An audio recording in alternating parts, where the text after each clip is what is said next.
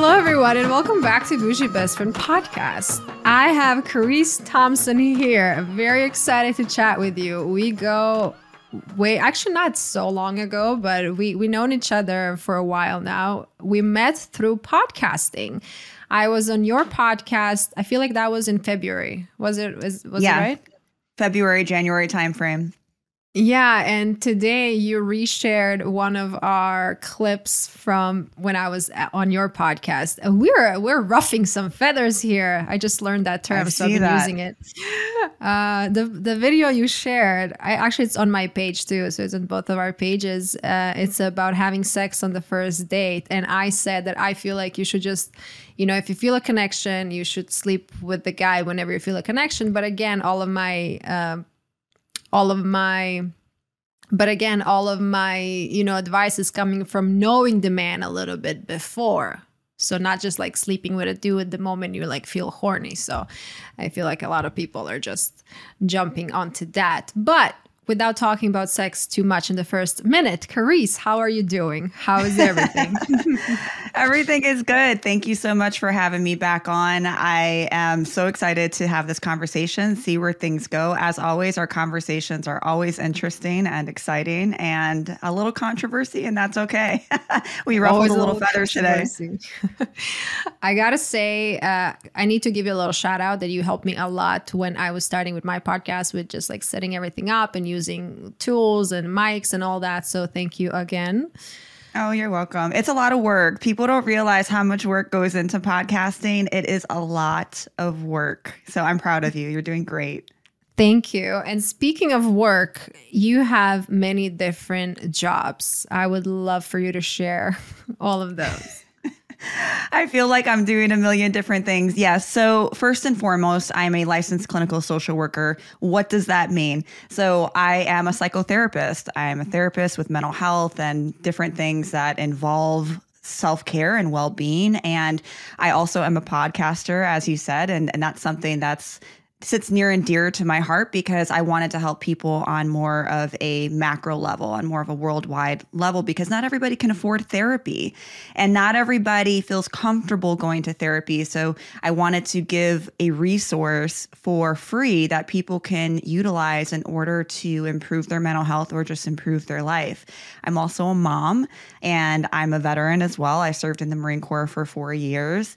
And yeah, and I still work a part time job. So I'm still working a day job too as a therapist as well. And I do private practice and I also dabble in tarot reading. So yeah, I do a little bit of everything, but my main goal is to help people.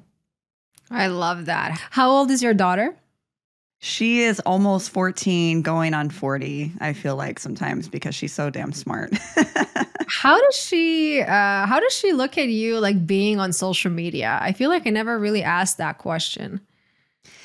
Yeah, that's a good question. I don't know exactly how she feels about it, but I think that she doesn't really have a problem with much. She's so down to earth and so grounded. Nothing really bothers her. I, I feel like I'm the child sometimes and she's the mom because she's so grounded. But she does take an interest in some of the guests that I have and she'll ask about, like, what are you doing today? What was your podcast about? And she's told me that a couple of her friends' parents listen to my podcast. So I'm like, she must be sharing it. so she's she's super supportive and I think that she she likes the fact that I do certain things, but you know, she's a teen, so she's just like, "Oh, that's cool." You know, she's she cares about her friends right now and that's really the only thing that's prevalent for her. I remember myself in my teenage days. I was like, "Mom, stop talking to me. Shut the door. I don't want to talk to you." I, I was a little rebel. How is she? How is she doing when it comes to that? Man, you know, she's she's so different than what I was when I was 13. And I, I guess in a way I, I feel so blessed because I always had that ear from my mom of I hope you have a daughter who's just like you. And I didn't, you know, Mhm. I really made a huge turnaround from when I was a teenager. I was, I was so just lost. And my daughter, I feel like she's just so grounded and she's so smart and she's growing up so different than what I did, but she also has a very different life. And Mhm. even where she's growing up is very different. And I would say she's a really healthy 13 year old, but her lifestyle is so much more improved. It's more healthy than how I grew up. So I feel like I'm blessed in many ways, but I also feel like I have to take a little bit of credit because I worked really hard to make sure that she has a really healthy life, that she was exposed to healthy parents, that she had friends who were healthy, that she had what she needed, that she was able to go to places and be diverse and be exposed to different cultures. And that was a priority for me. But honestly, she's just so smart and she's my best friend. And I am so, so lucky. I like I hit the jackpot when it comes mm-hmm. to having a kid because she really is the best. Everyone thinks their kid is the best, but mine is the best. I think too as a single parent, I had to make sure that I was providing a really healthy life for her. I'm divorced myself. And so when I went through a divorce, it was really important that I provided a lifestyle for her that was going to be conducive to flourish into a healthy adult. And that's something that I didn't have access to. So in many ways, I'm blessed. I hit the jackpot when it comes to having a great kid. And I think it was a little bit of a mix of me providing that healthy lifestyle, trying to be the best parent I can be, and then also just having a really smart kid and a very intuitive kid. And I think that just has been such a blessing in my life thus far. And I can't wait to see what happens in the next couple years when she grows up. I don't want to think about that part mm-hmm. though. You mentioned you got a divorce. How was that for you personally, and how was that for your daughter? That was a really difficult time in my life. At the time, I had just gotten out of the Marine Corps, and he just got out of the Marine Corps. We were both in the military together. That's where we met. And there was a lot of red flags even before we got married. But I think that being very young, I was in my early 20s at the time and that was kind of what you did in the military you got married you had kids like that was literally the culture and i'm talking young 18 19 20 21 22 babies having babies and so at that point we had already had a kid and I wanted to do the right thing. And I thought doing the right thing was getting married, despite seeing all the red flags there. But I wanted to make it work so bad. And it was a very abusive situation, both physically, emotionally, mentally. And it got to the point where when the abuse started getting out of hand, and my daughter was witnessing the abuse, when she was able to conceptualize and understand what was happening, and I knew that because there was a situation where it got out of hand. He put his hands on me. I was crying. She witnessed the situation. And the words that she said, because I'll never forget this Dada hit you, mama. It's okay. It's okay. Don't cry. Don't cry. It's okay. And when you have a two and a half, three year old comforting you, it was at that point that I'm like, okay, I cannot be comforted by my child and put this on her to feel responsible for me because that's going to follow her into adulthood within her own relationships. So that was the point where I'm like, I have to get out of this. Like, enough is enough. I have to do this not only for myself, but for my daughter because I'm modeling what a healthy relationship is and isn't. So at that point, we separated and I moved out or he moved out and I kept the home, ended up selling the home eventually. But it was a really difficult transition because at that point, now I'm a single parent and I'm not in the military anymore. I don't have any family support. So, what am I going to do? And I was already in school and I had to make a decision like, okay, if I'm going to do this, I have to just go full time and just knock it out. And that's what I decided to do. I had the road in my head that I'm going to finish school. I am not going to let this situation deter me from providing a life for her. She was my motivator because of course I wanted to do good for myself, but at the end of the day, I had to provide for her because if I don't make something of my life, no one's going to do this for me. I had to make a decision and she was my number one priority. So I finished school. It took me a while, did did my bachelor's, went to grad school, and yeah, I had some student debt. It sucked. Um, it took me many years to pay that off, but I got through it. Then I eventually got a job, and the rest has been history. And I never thought I'd be doing what I'm doing now, but I truly believe that things happen for a reason. And I'm not saying it's your fault, But sometimes you have to learn and you have to grow from situations in order to move forward on the path that you're supposed to be on, whether that's your path, your purpose, whatever that means. But there's always lessons to learn, but it's up to you to learn them. And I feel like I had to take responsibility for my own healing because nobody was going to do it for me. It wasn't my fault that he was abusive. It wasn't my fault when he would put his hands on me, but it was my responsibility to move forward and heal because I could have wallowed in my pity and stayed there and went down a completely different path.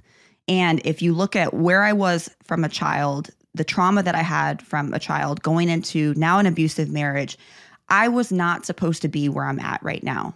I had to make a conscious choice, and that's what I did. First of all, I wanted to thank you for openly sharing your experience and the situation you were in because I feel like a lot of women might be in a situation like you are, but they are shy to talk to their friends, maybe even embarrassed, or they even embarrassed to admit to themselves that this is happening to them. So, going back to when you were married, and how long were you guys together before the abuse started happening? Or, like, do you think there's something you could have done to see his kind of you said there was a lot of red flags in the beginning. Did you ever suspect that he would get actually abusive? So no one goes into an abusive situation like oh i'm going to be abused. You know we it, it happens very slowly especially especially when you're dealing with a narcissistic type of relationship or person. It starts out so subtle and you don't even really realize what's happening and almost until it's too late. And a lot of people are like, well, why didn't you just leave? It's easy to say that, right, from the outside because it's like a baseball game, right? Like we have a different view if if I'm the player, but if you're in the audience, you have such a bigger view of what's really going on. But when you're in the game, when you're actually in it, you don't see everything until it's almost too late. And when you're in that cycle, it's very manipulative because it's almost like they will literally take you from your friends, your family, and isolate you, and you feel ashamed and you feel like you have no one to turn to. You have embarrassment because a lot of times, too, it, in the cycle of abuse, it's almost like it it can be really loving and you see this side of them that's amazing. And then all of a sudden the abuse starts again and there's that shame and that guilt. Why did i stay? I shouldn't have given them another chance. So i think when i was in that cycle a i wanted it to work. I wanted that family life. B i was scared to leave because i didn't know what i was going to do and I was told for so long, like, you're not going to be anything without me anyway. And there was just so much trauma, even built in from my childhood, that was trickling out in the marriage. I just didn't know. I didn't know how to move forward at the time. I was very unhappy, I would say, for the last two years, but really the last year. How long you've been married? How how long you guys been married? Yeah, so we were together for six years, but we were married for three. And mm-hmm. I would say the last year was probably the worst. And also, being in the military, we were separated for a long time. So we'd be in and out, in and out. The last year, we were really together for the first time, living together for a consecutive amount of time. And this really gave us a chance to always be around each other, which didn't help the situation. But I think again my turning point was just I wanted him out of the house, but also legalities, I couldn't get him out. I couldn't just make him move. We were married and yeah. in the state of Florida, if you own a house together, you can't just kick them out. It wasn't until I actually had a restraining order, I had court involved that I said, I will drop charges, but he needs to go. And that was finally when everything started turning and he moved believe it or not, we're we're on good terms now, and that was many, many, many years of work and forgiveness and growth on both of our ends. But I, again, it's not as easy as why can't you just leave? Because you have to mm-hmm. understand a lot of those people are in that cycle, and I think that's what happened to me. You mentioned he's a narcissist, and I feel like a lot of people on social media are throwing that term around, but obviously you are a therapist. I would love to hear from you what is an actual narcissist? So, yes, you're right. We do hear this term all the time, right? And I think, like, with the evolution of TikTok and Instagram, we hear narcissist and love bombing and gaslighting. And while everyone can have and does have narcissistic traits because it does fall on a spectrum, true narcissistic personality disorder will have key distinctions from perhaps someone that just has traits. So, when you have someone who is a true narcissist, everything that they're doing is for themselves. They have such a deflated ego, and this really stems from childhood trauma. And although they might come out and they may appear that they're very confident, they're very, very insecure on the inside. And that is why they constantly need this exception from every single person around them. And everything that they do is fueling that. So you may have someone, so if you're meeting someone or you're in a relationship with somebody, you've heard the term love bombing, I'm sure, all over the internet, but that is a very true. yeah. And that, that is a very true term, though. And love bombing is something that occurs in the very beginning, but it's very hard and very fast. Now, are there exceptions to some situations that maybe somebody may truly feel really strong feelings in the very beginning or very fast? Sure. But typically when something's a little too good to be true like you're my soulmate i want to take you to paris i want you to meet my family i want to move in i love you and you've only known them for two three weeks they don't know you enough to love you. That's a red flag right there. And once they start to reel you in a little bit, eventually they will do what's called the de-evaluation phase where they start to push you away. They may dangle the carrot a little bit in front of you to kind of keep you there and you're left wondering like what happened to this person who is showing me all this affection and love and now they're barely calling me or they've ghosted me or they're name calling me or they're making me feel like shit. And that's because that's the cycle that they have. And as soon as you start to maybe I'm going to leave or express those concerns, then they start to reel you back in with the love bombing phase all over again. And a lot of times, what they do is gaslight you. And that's a term that we hear often as well. And gaslighting is really making you question your reality. Like, oh, I saw the number in your phone. Who's the girl calling you? I saw the text messages. Like, you're just insecure that's my sister. What are you even talking about? And so they will say things to make you question yourself like, am I going crazy? Because I know he just said that. Oh, you said you were gonna... the guy doesn't even have a sister or something. Right. Like you said you were going to pick up the kids on Saturday at eight. I never said that. Like, what? I have the text messages right here. What are you talking about? I never said that.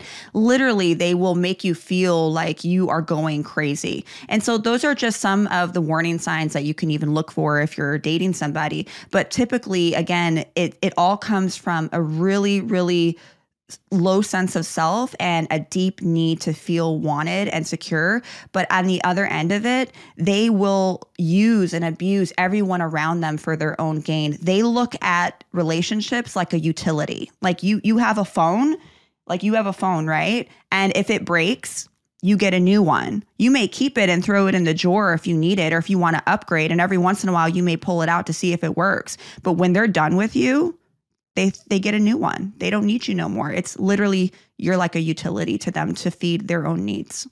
You mentioned childhood trauma, which is something I really want to talk about. I feel like it's so important to grow up in a healthy. Obviously, everybody wants to grow up in a healthy, loving home, but I feel like we can see so much we can see we can learn so much about a person if we know how they grew up and if we can identify some of their traumas from when they were kids. So I would love for you to speak about childhood trauma and how does that connect to the person?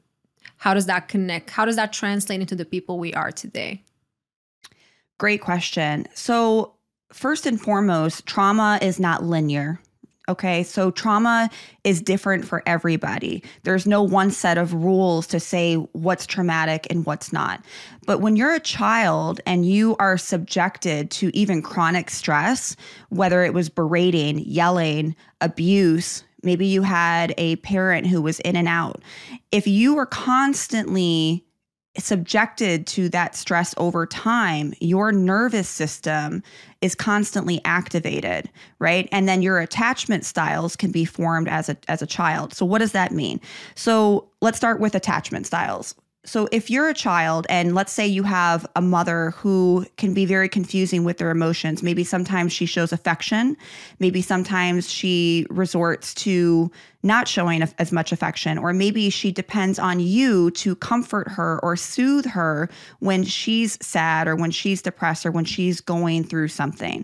You might then grow up thinking that you have to be responsible for the emotions of everyone around you because you were responsible for the emotions of your parents or your parent when you were a child. So now, as an adult in relationships, this can look like not having good boundaries, maybe not knowing how to say no, feeling responsible to fix people around you which then makes you more susceptible to be in abusive situations because of those lack of boundaries because you feel responsible to fix people because that is what you were taught when you were young.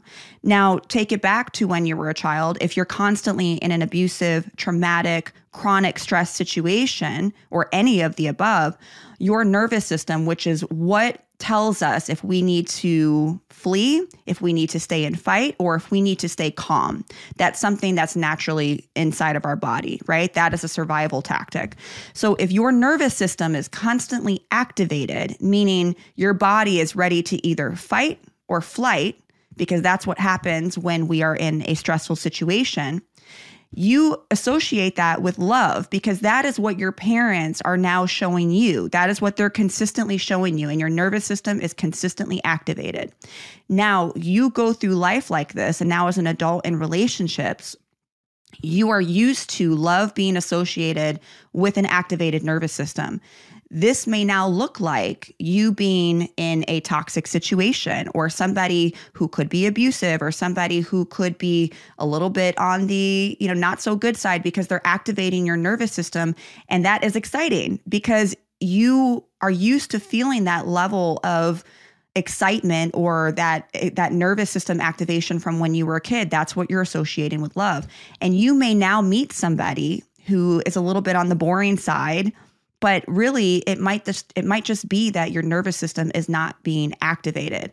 So kind of looping it back if you're going through childhood trauma or stress or chronic stress that literally affects how we are in relationships as an adult. So if you're in a relationship now you may even have more of an anxious attachment style and what that may look like is constantly texting, constantly feeling like that person is going to leave you, worried that that person is going to leave you, not putting up boundaries, always wanting to people please. And these things can affect our relationships. And then you kind of go through this loop and this cycle. And people need to realize that even though you may not really understand trauma from when you're from from your past your body does. And your body doesn't forget it because it automatically gets ready for this state of fear because it feels like something's going to happen. And that takes a lot of work to rewire that. Uh, so you mentioned um, an anxious attachment style. What are the other ones so there's a lot and I'm more I'm more savvy on the anxious side, but you have avoidant and you have secure. Those are the main ones. And there's some like sub some sub ones that kind of go along with those. But people who are avoidant, they may be the ones who ghost.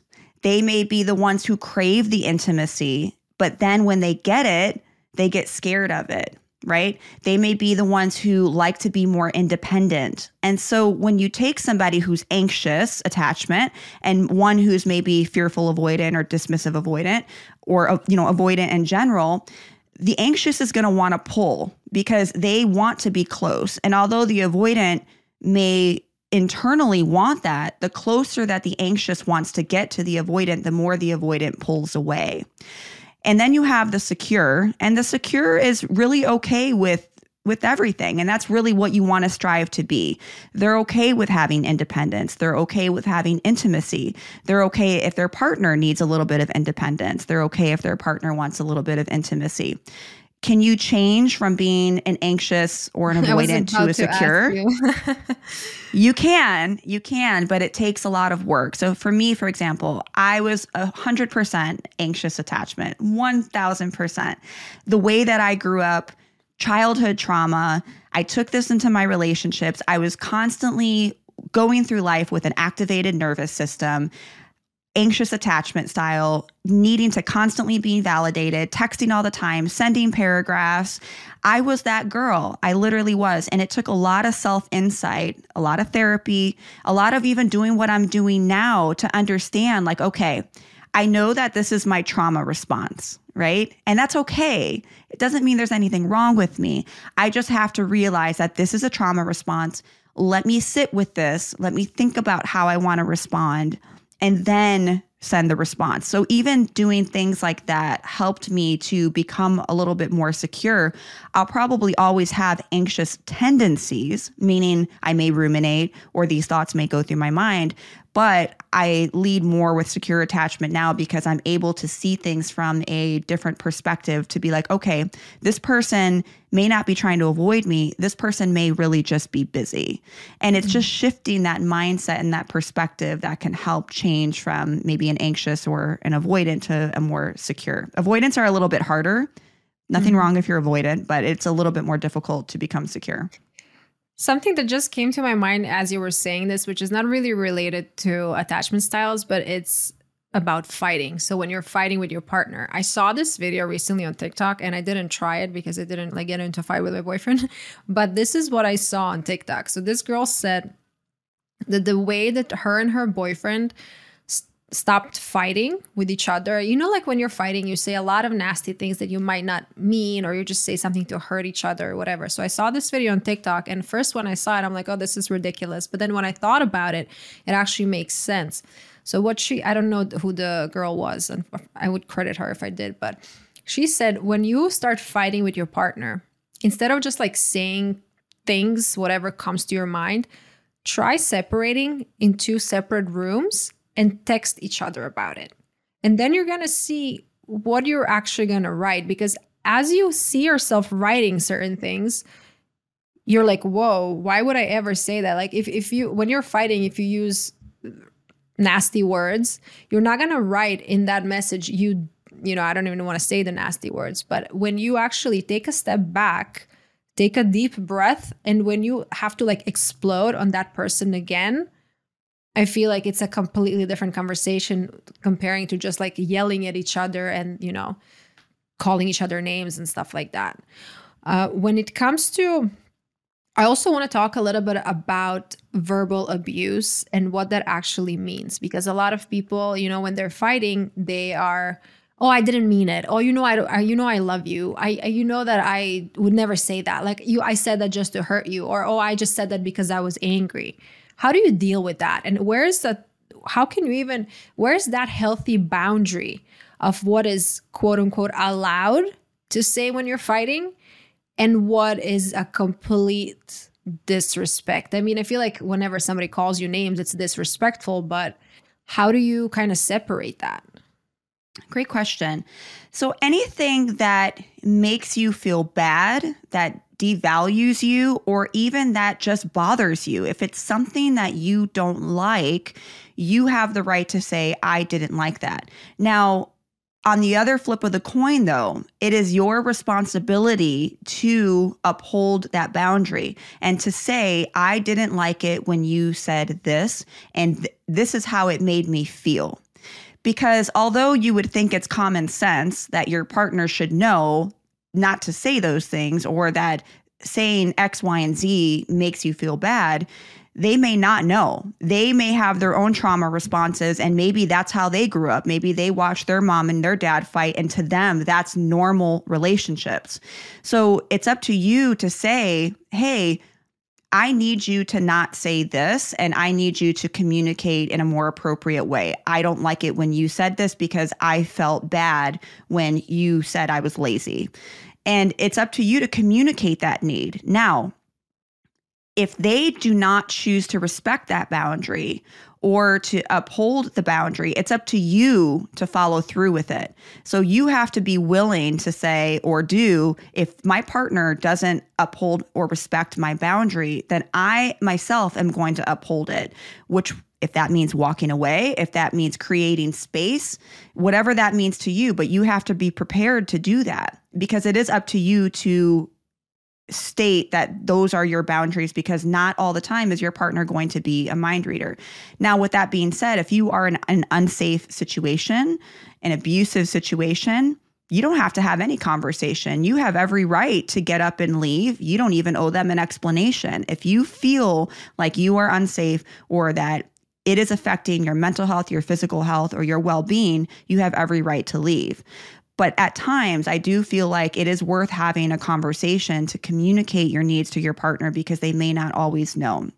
But verbal abuse or any type of abuse, I think is it could be anything that makes you feel bad on a consistent basis. Now, if it was a one-time thing, sometimes we say things that we don't mean and we can get heated in the moment. But if there's something that's consistently happening and it is making you feel bad about yourself and you start questioning yourself, I would say either leave or at least have a conversation and and go from there you know, I get a lot of questions about like, oh, my guy did this. We had a conversation about this already, and this happened, and nothing changed. And I just say, I mean, it's up to you to either accept that person for who they are or leave because nobody's perfect. And a lot of times people are creating these uh, rules for their partner, but meanwhile, they are not doing their part. So I feel like that's also a big a big part of relationships to kind of hold each other accountable. Being in a relationship shouldn't feel like pain and it shouldn't feel like constant battle. But as you said, you know, some people grew up with that. Some people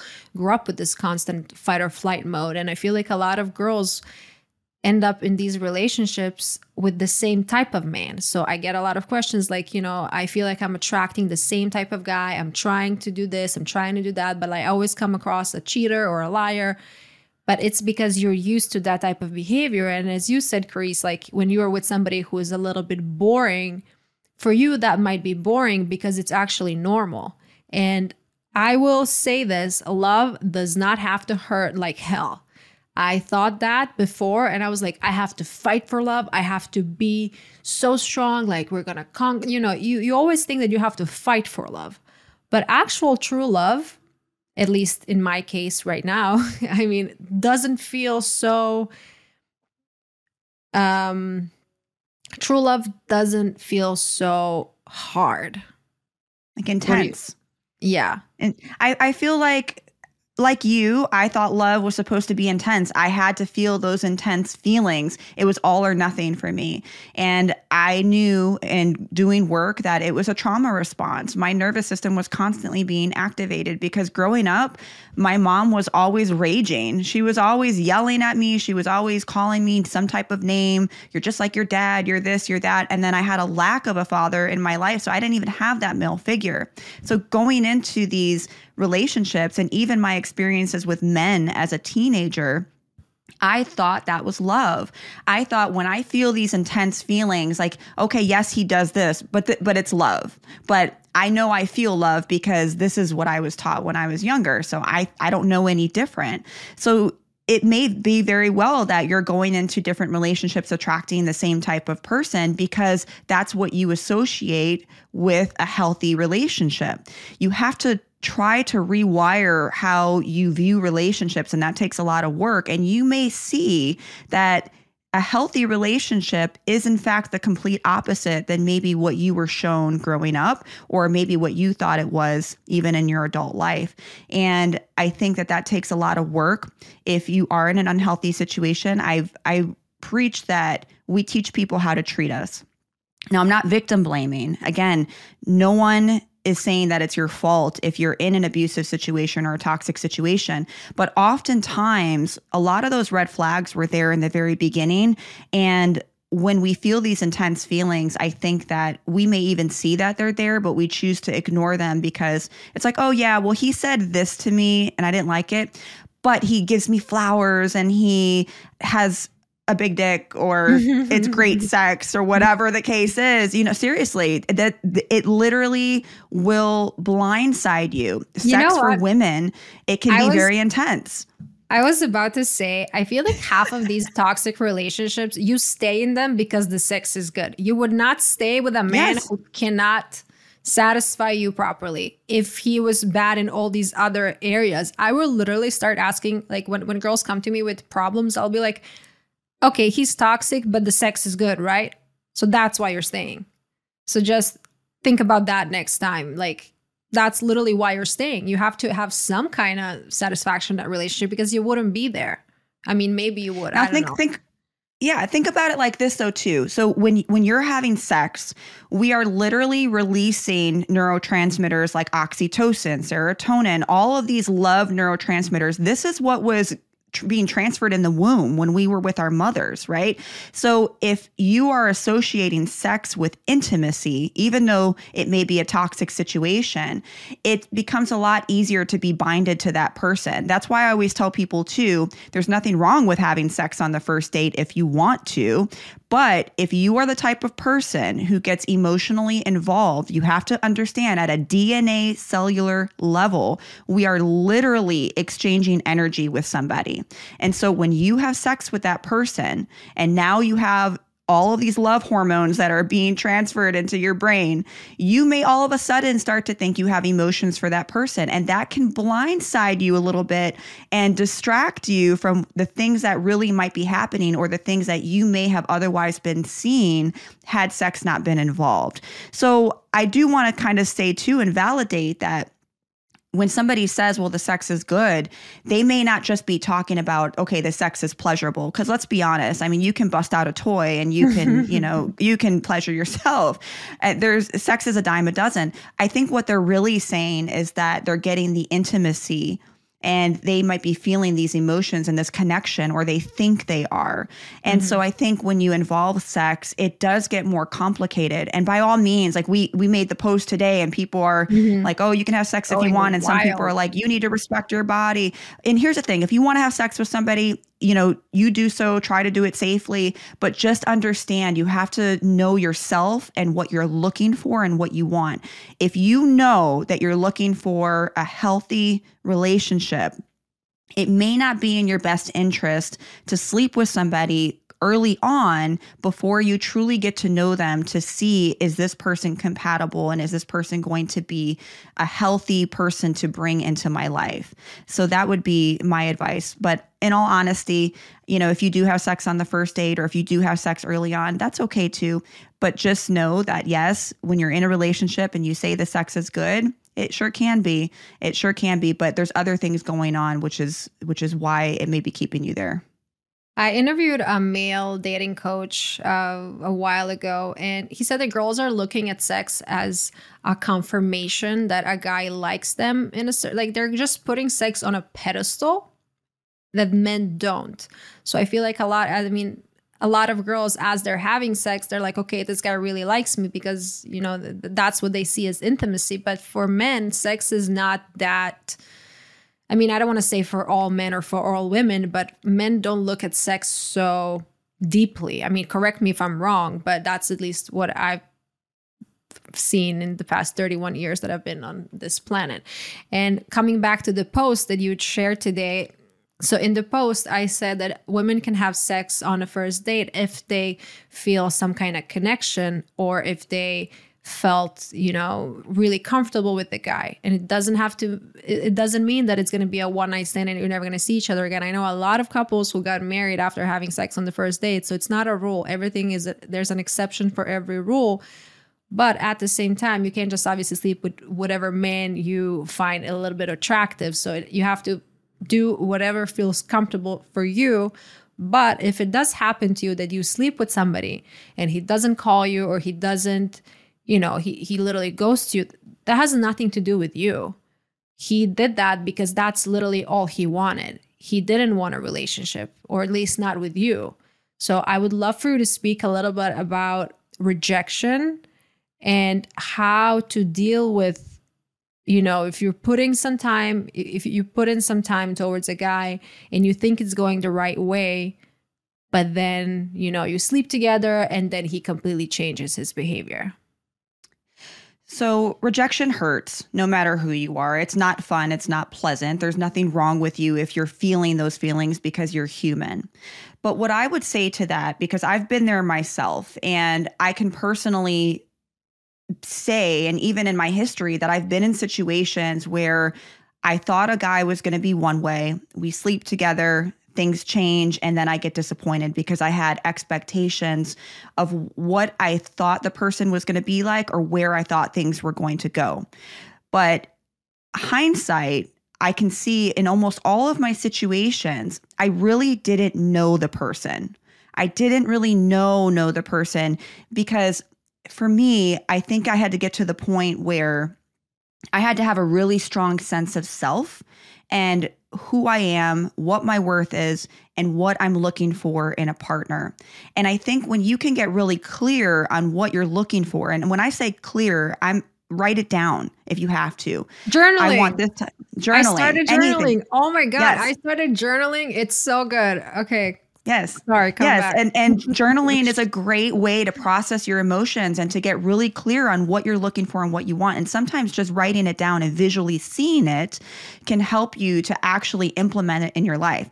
So I think when you can get really clear on, okay, I am looking for a partner that wants a long-term relationship that is financially stable, someone I can have fun with.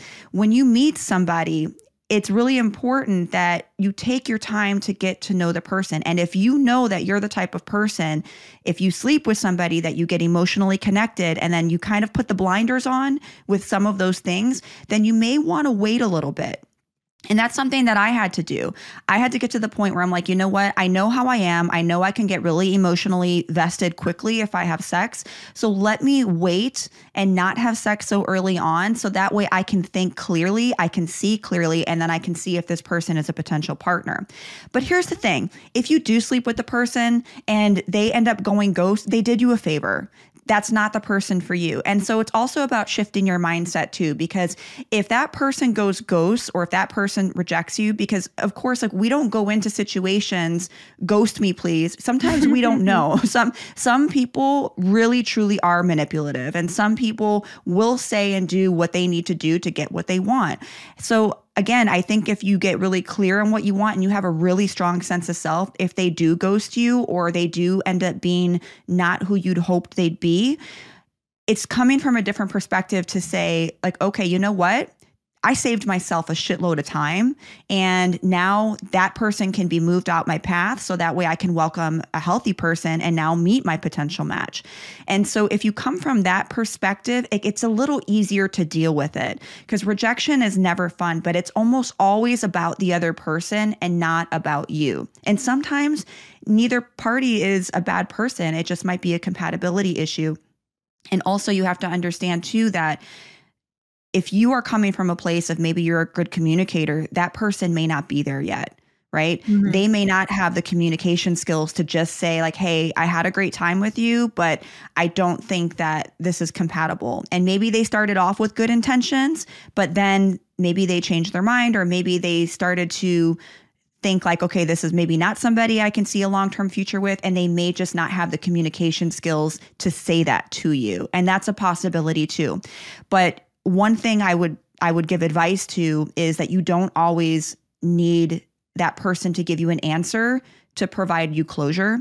No answer is an answer. If they wanted to, they would. And mm-hmm. you have to give yourself that closure and know that like okay, I know I'm a good person. I know this is what I want. That person just wasn't for me and and move forward because you may not always get the closure from the person and that's okay.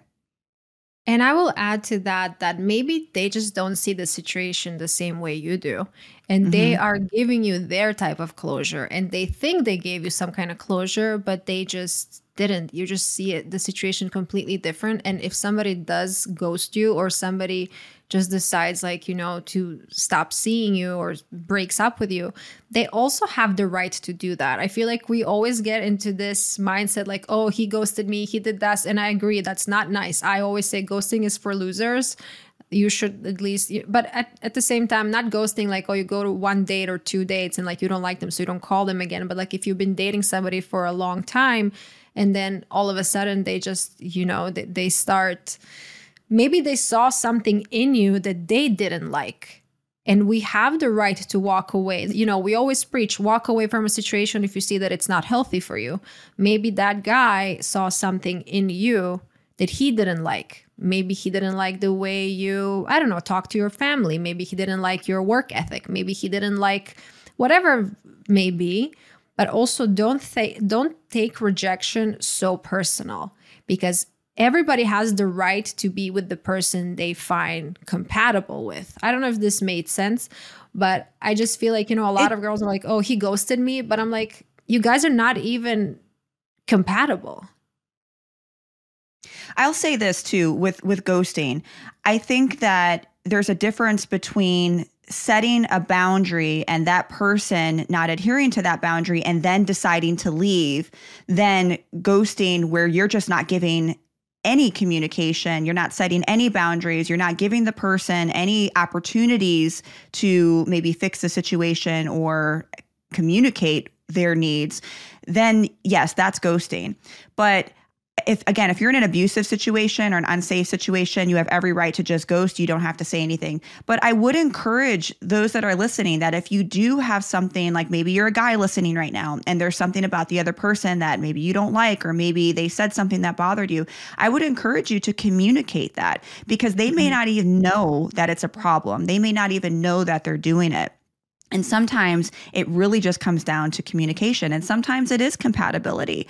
And I always say, too, if you're on the other end and somebody just doesn't communicate a need and they just ghost you, again, they're just saving you time because I look at it like this I want a partner that knows how to communicate a need. So if that person has really poor communication skills and they weren't even able or they didn't have the balls to just say like hey i didn't like this or i don't feel like we're compatible then that's not the type of partner i want anyway. So you just did me a solid favor. But again that goes back to knowing what you want and knowing what kind of person you are. And that's the relationship you have to establish with yourself first before you go out into the dating field. Because if you don't have a healthy relationship with yourself and you don't even know what you want in a partner how can you expect to attract that in your life life and be clear with the other person. A hundred percent. And I feel like we speak a lot about all the red flags and all the negativity, but I love that we touched on healthy relationships and what a healthy relationship looks like and what you should actually ask for in a partner. So I will say, for me personally, when I started dating my boyfriend, it was just so easy. It was very normal. I just felt very comfortable. I didn't have to pretend. I have, didn't have to, you know, play any games. And I saw that for me, I really valued how easy everything was with him. It was, I was never questioning. I was never thinking, oh, does he like me? Does he not like me? Because if a man likes you, he will let you know. He will. Please don't say, oh, he might be shy or he might. No. If he likes you, he's going to let you know but i mean if he doesn't let you know then like he's just if, if you like that type of guy that's like playing games and like you know make you question that's you do that but i really liked that my boyfriend like made me very secure and very loved and what is I mean, I can go on and on about my boyfriend, but tell me what is. uh, and he is a very private person, so uh, I love so- introverts. Introverts are sexy to me. I don't know what it is. Like I love a man who doesn't have like hardly any followers or private Instagram. Like that's sexy. I wanted to talk about your dating right now. First, actually, I want to ask you um, healthy relationships. What are some healthy what are some green flags for you personally? What is something you you would not budge on like at all? Green flags. And so I think for me, knowing my deal breakers is helpful because there are things that I know even coming into a situation for the very beginning. If you are a smoker, if you don't like kids, if you don't like to travel, those are things that are 100% deal breakers for me. So I'm not even going to move forward to waste my time because I know these things are super important to me because I have a child. I do not tolerate smoking. So those are just some things from the very beginning. But I would say green flags is not being confused because I think when you're confused, it's not for you.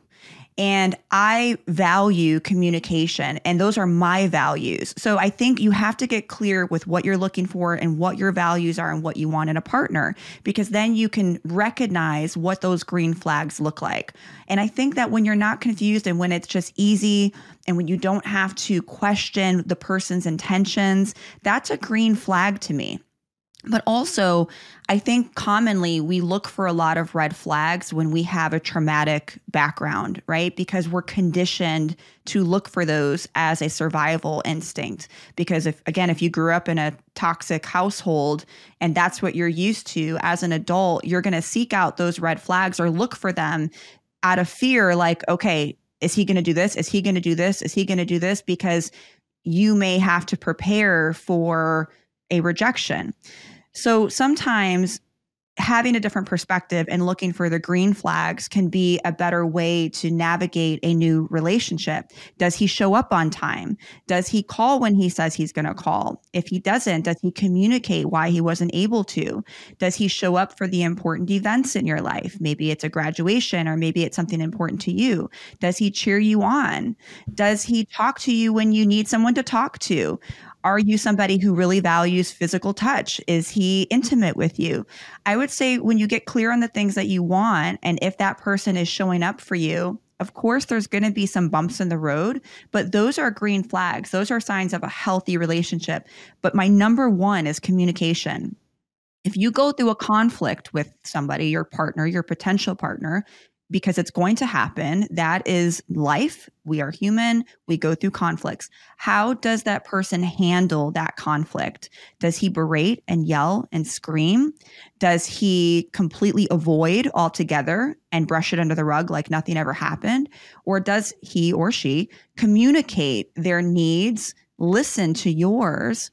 And then try to come up with a solution in order to move forward. To me, that's the number one green flag, in my personal opinion, and what I want in a partner. Because if you can communicate, then you can get through conflict. And I think when you can see how someone handles conflict, that's a really good indicator of how the relationship is going to progress forward. You mentioned that one of your uh, non-negotiables is that somebody who loves to travel non-smoker and likes kids because obviously you have a daughter. When you start dating somebody how do you tell them you have a i have a lot of i have a lot of girls who are like oh i started dating a guy and i'm a single mom. I don't know how to break it to them. What do you suggest Immediately. You just say it. You just say it. It doesn't have to be an entire conversation. It literally can be one of the first things that you tell the person, just like you ask, What are your hobbies? Like, oh, I like to go kayaking. I like to go to the theme parks with my daughter. I like to go out to eat. It can literally be something so casual. You don't have to make it into a whole conversation that's so serious because although it's good to ask serious questions up front, I feel like when you get a little too serious with somebody, it can throw a man off, right? You want it to be light and free flowing. But again, I don't think that it needs to be a serious conversation because it's an extension of who you are. You can't be with somebody who who doesn't want to date somebody with a kid. And sometimes there are people out there that don't want to date people with kids, and that's okay. So it's so much better to be upfront. I'm gonna be honest with you. I have it on my dating profile. I just say, I'm a veteran, mom of a beautiful 13 year old girl, love to travel, love to go out to eat. I'm a foodie, and I really keep it that simple. And I don't think I've ever had a problem or have come across anyone that had an issue with the fact that I have a child. Yeah. But if you're struggling to say, go ahead. No, I was just saying, like, if if you create a situation out of it, if you create it into like a serious conversation, then they're gonna look at it like that. If you just say it casually, as you just said, they're gonna be like, "Oh yeah, cool. She has a daughter. Okay, moving on. Let's go kayaking." You know? Yeah, the, the, sooner the better because that way you're allowing that person to decide if they want to move forward with you and if they don't then you saved yourself a lot of time. Because what what worse situation than to go on five six dates with somebody and then be like by the way i have two kids and then they flake out And that could be hurtful and then that feels you know feels bad. So just tell them immediately. Yeah, and I feel like they can also be like, "Yo, I've been dating this guy for a while. I mean, the guy can be like, "Oh, I've been dating this girl for a while. She has a daughter. She just told me just now." You know, I feel like you should just be open in the very beginning. I'll what? be honest too. Like I had a guy just recently that I matched with, and I was like, "Oh, he's cute." And I don't really see too many guys in my area because I live in Orlando. There's really not a lot of good-looking guys that I've seen. So I'm like, "Oh, he's mm-hmm. cute." And then I saw he's got five kids, And there's no judgment against anyone who has five kids, but literally where my mind went was okay, I love traveling. I'm ready to settle down and potentially get married to somebody, to the right person what if I'm with somebody, he's not going to be able to afford to take six kids to Europe yeah. 3 mm-hmm. times a year? So that doesn't fit my lifestyle. Do I want five kids in my home, even if it's on the weekend? Oh, I can't do that. I'm too introverted. Yeah. I need my space. So, but I love that it's right there. That's part of who he is. And then I got to decide, like, eh, I don't think this is for me. I'm going to pass. So that's a good example of why it's important to be upfront if somebody just got a divorce and they're like a little confused how to start dating again, give us a few tips. I think first and foremost, a lot of people go from one relationship to the next very quickly for multiple different reasons whether it's to not feel the feelings that comes with a breakup or a divorce or whether it's maybe codependency they don't want to be alone or maybe they just really enjoy dating and they're ready to get back out there. I would say first, you have to make sure that you process and you do the inner work that's required for yourself because I don't care what situation you were. If you just got divorced or you just got out of a relationship, there's no way that you're ready to jump right into another relationship within the first six months. And I would even say 12.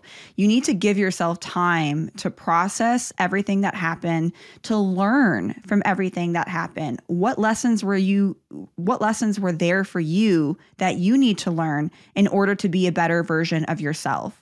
Because if you don't learn the lessons from your previous relationships, you are doomed to repeat them. The universe will always put things in your path that are very similar to what you experienced in the past unless you've learned the lessons in order to not repeat them. So I would say first do the inner work process your feelings, whether that's through therapy or journaling, meditation, whatever that means for you. Learn a little bit about what lessons were there for you in order to move forward. And then when you feel ready, then get back into the dating field. And I would say too, don't go into the dating field expecting that you're going to meet your next husband right away. There's going to be some frogs that are out there, maybe a lot.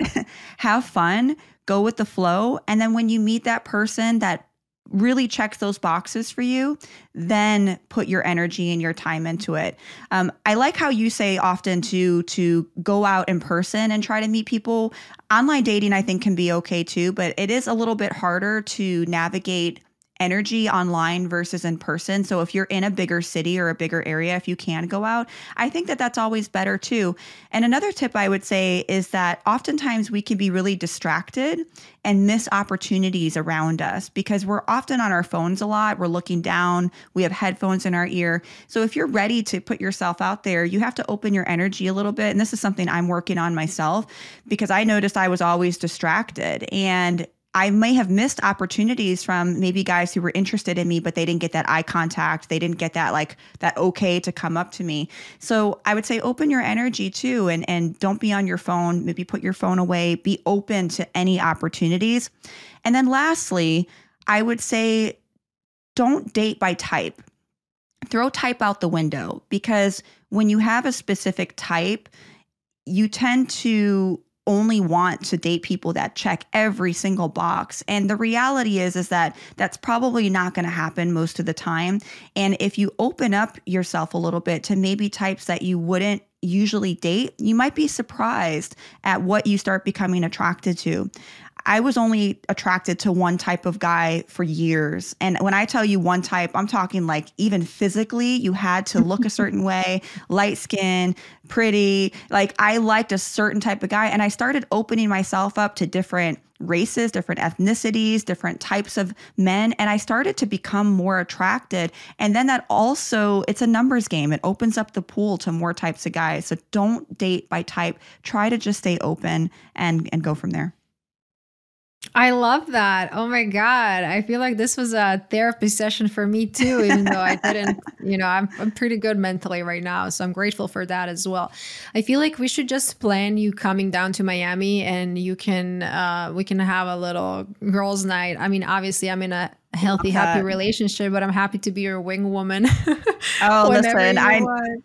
I need the help because Orlando, listen, I'm trying my best, but it just it's not working. So I'm open to anyone listening. If you have a brother, if you have a cousin, send them my way. I'm open to it. When somebody does find themselves in an abusive, toxic relationship and they want to leave, but they just don't know how. Exactly like you said, you just didn't know how to kick him out of the the. You didn't know how to kick him out from the house because you guys lived together or you owned it together or something what would you say to those girls who are in a relationship and they want to leave? They are not safe. They just want to get the fuck out of there, but they don't know how. They might not have family. Maybe they're immigrants. Literally, give me step by step. What would you suggest to those girls or men? Right. That's a great question because oftentimes we don't plan to be in those situations and being in an abusive situation they will often isolate the victim from their family and their friends. So it can be difficult to now reach out to relationships that have been cut off from possibly years. The first thing i would say is to have a safety plan because not everybody is ready to leave. Not everybody has the means to leave. So have a plan with how you're going to follow through. Have a bag packed. Maybe have somebody that you can call and have a code word in case something happens or maybe when you need to be picked up. Have a place that you can go to, whether it's a friend's house, a family's house, a domestic violence shelter. Know where those shelters are.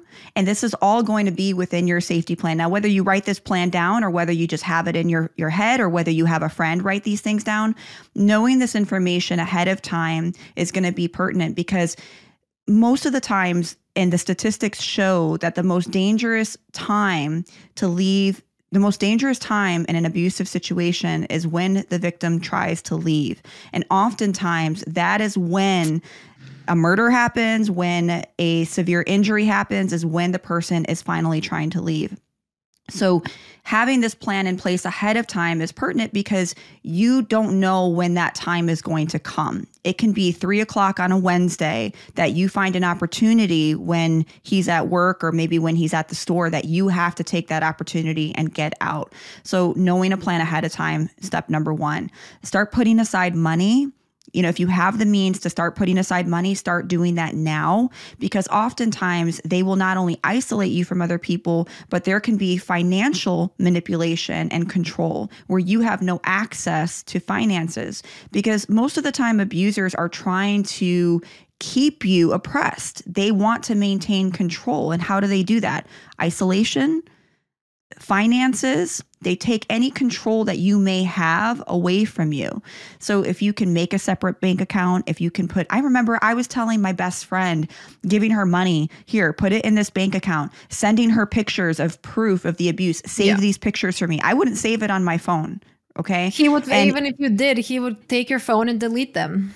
Right. Right. So I didn't put anything on my phone. Also, another thing I would say is your browser history make sure that you're clearing your browser history or have a friend or have someone else maybe look up where the domestic violence shelter is or look up things that are related to you leaving because you don't want to have anything in the browser history in case the abuser can find it. Because again, oftentimes if they see that you're getting ready to leave, that is when you are in the most danger. So having a plan and then start making moves for those plans is going to be important. And if you can find ways to get resources in order to help you cope, things like this podcast, resources online, therapy, whatever that whatever resources that you have access to that can help you cope and help you to utilize those tools when you need it is important as well. And sometimes you're just not ready to leave and that's okay. You know, there are people who've invested time, sometimes they have kids and it's just not easy for them to to just pack up and and leave. So at least having a safety plan or maybe even having a code word for somebody to to call the police if you need help or to get access out of the home if you need to. I will add one thing to that. Even when you do end up finally leaving, if he he might want to try to get back with you. Mm-hmm. Please don't believe his lies. Like just yes. please don't. Please don't. You know, oftentimes people ask me, can people change? Can like if I get back together with my ex, this and that. Maybe people can change if they did the work and they realize what they did wrong But if you think that you leave your abusive boyfriend and he's like, oh, but I'll change, I promise, I'm not going to do this again. No, you had this conversation how many times? Like a million, probably. Like you just don't get up and leave one day when you had enough. You were like, it was, it was a long, long process that you were tolerating this. And then one day you finally got the courage and left. But please remember that he is going to come after you maybe not in a negative way. Maybe he's just going to try to beg you to come back. But please remember that nothing's going to change. He might put on a facade for a few months that he's a changed man, but you know, everybody's true colors come out. Again, if he did the work, if he does go to therapy, if he's trying to real like if, if he tries to actually make himself better, I feel like situations in that case it can change. But if the same type of behavior continues, obviously nothing's gonna be any different. Yeah abusers don't change. It's it's very rare and oftentimes with the cycle of abuse they're going to dangle the carrot in front of you and it's going to be the honeymoon phase and then the de-evaluation phase and then the abuse starts. I went through it. And so you a lot of people they they look at me especially if they know me or they listen to my podcast and they're like how is it that someone like you were in an abusive situation? And i'm like abuse doesn't doesn't discriminate right? I am who i am today because i put in the work after i went through that situation and i had to learn and grow. But i was that person. I went back time and time and time again and believed the lies and believed the manipulation. He's going to change. He's going to do this. Oh and it got better for a while but it always resorts back to the same thing. And i'm telling you it took for that to happen in front of my kid for me to finally get the courage to be like enough is enough because I am literally modeling this behavior for my daughter. And she's going to grow up thinking that this is okay. And I literally would picture my daughter in a relationship and somebody putting their hands on her because I'll go to jail. I'll go to if, if you touch my kid, I'm going to jail. And like literally, why am I putting so much love and respect and protection for my kid, but I couldn't even put that love, respect, and and protection for myself and you have to just get to a point of like unconditional love and self-worth for yourself. And if you're not there yet though it's okay. I still validate you. And and sometimes you just have to go through your own journey to get to where you can finally leave. It took me 6 years. So if someone like me can get through it and get get to a place where I'm at now, I just want to give you guys hope that if you're going through this situation and you're listening, get help. There is light at the end of the tunnel. It gets harder sometimes before it gets better, but it does get better. I promise you. And it's so worth it. And you're worth so much more than staying in an unsafe or unhealthy or toxic situation. I feel like everybody who you know if when you look at a lot of people who you feel like oh they're so self-aware they're so secure they're you know like me and you for example there's always some kind of trauma that happened that made us into the people we are today. And I don't really share much about my past, but if people saw me like two years ago, they would not recognize me. Not at all. Not even you, Keresse, even Same. though like you know me pretty well. Same. Like you would just not recognize, you know, what some people were before. But it just takes a lot of hard, hard work. And people, it's funny when people are like, but what do you mean hard work? I literally schedule my self-care time. Not not like I'm going to put a mask on, but I schedule that I'm going to journal. I put it in my calendar. I literally put it in my mm-hmm. calendar mm-hmm. because when I see it in Same. my calendar and I see that I don't do it, I just feel like I disappointed myself. And I schedule time that when I'm going to journal, when I'm going to go to the gym, when I'm going to go manifest, whatever. Like I just I mean, I don't put it specifically like I just put in times. This is me time. And I know what me time means. And I'm working on myself. I don't like, I really love working on myself. I like to learn new things. I love to learn new skills and I love to learn different ways that can make my life easier. So literally, I started journaling and I I just don't know what I what I've been doing all these years without journaling. I swear to God. And I like, love that. I I. I posted this the other day um, when I had my epiphany. I'm like, journaling is literally like going to a meeting with the universe, and you're yes. telling them what they want. You're you're telling the universe what you want because you're writing it down and then everything is just everything just seems more doable because it's right yes. in front of you and then when you have a let's say if you have a note like oh i want to whatever i'm just not i'm not gonna go that deep into journaling right now i can have i'll have a separate podcast about journaling and meditation well it, it's it's a form it's a that. form of therapy it, it yeah. really is a form of therapy you know and and oftentimes um there's something called automatic writing. So when you're writing things down, you're connecting with your higher self, you know, and I'm a very spiritual person. I know you are too.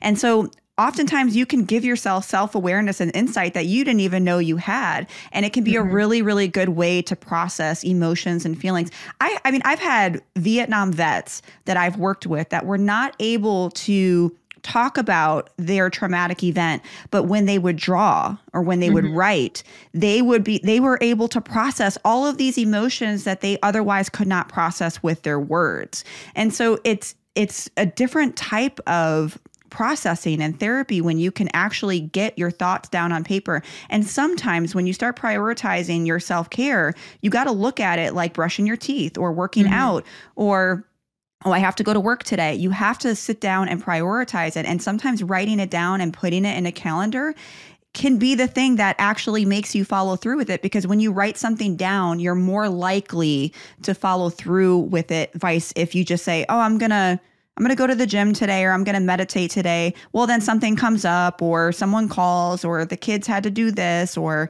you know, something happened and it didn't get done. But if you write it down, it's like, okay, no, it's in my calendar. I have to do it. And so that is your tool and your coping or that is your tool in your toolbox that is allowing you to follow through. So good job. I will have to say, thank you, by the way. I will have to say that I get very surprised when I hear that people don't work on themselves. Like you don't actually put in the work to be a better human being or to learn something new and you're just like going through life like you're just you know like like you're not the main character. They, they were ne- they were not taught they may have not been taught to do that because if they I mean, were I was not taught either. I, I taught myself. true. So same. But if you're constantly going through life that you are responsible for everyone else around you.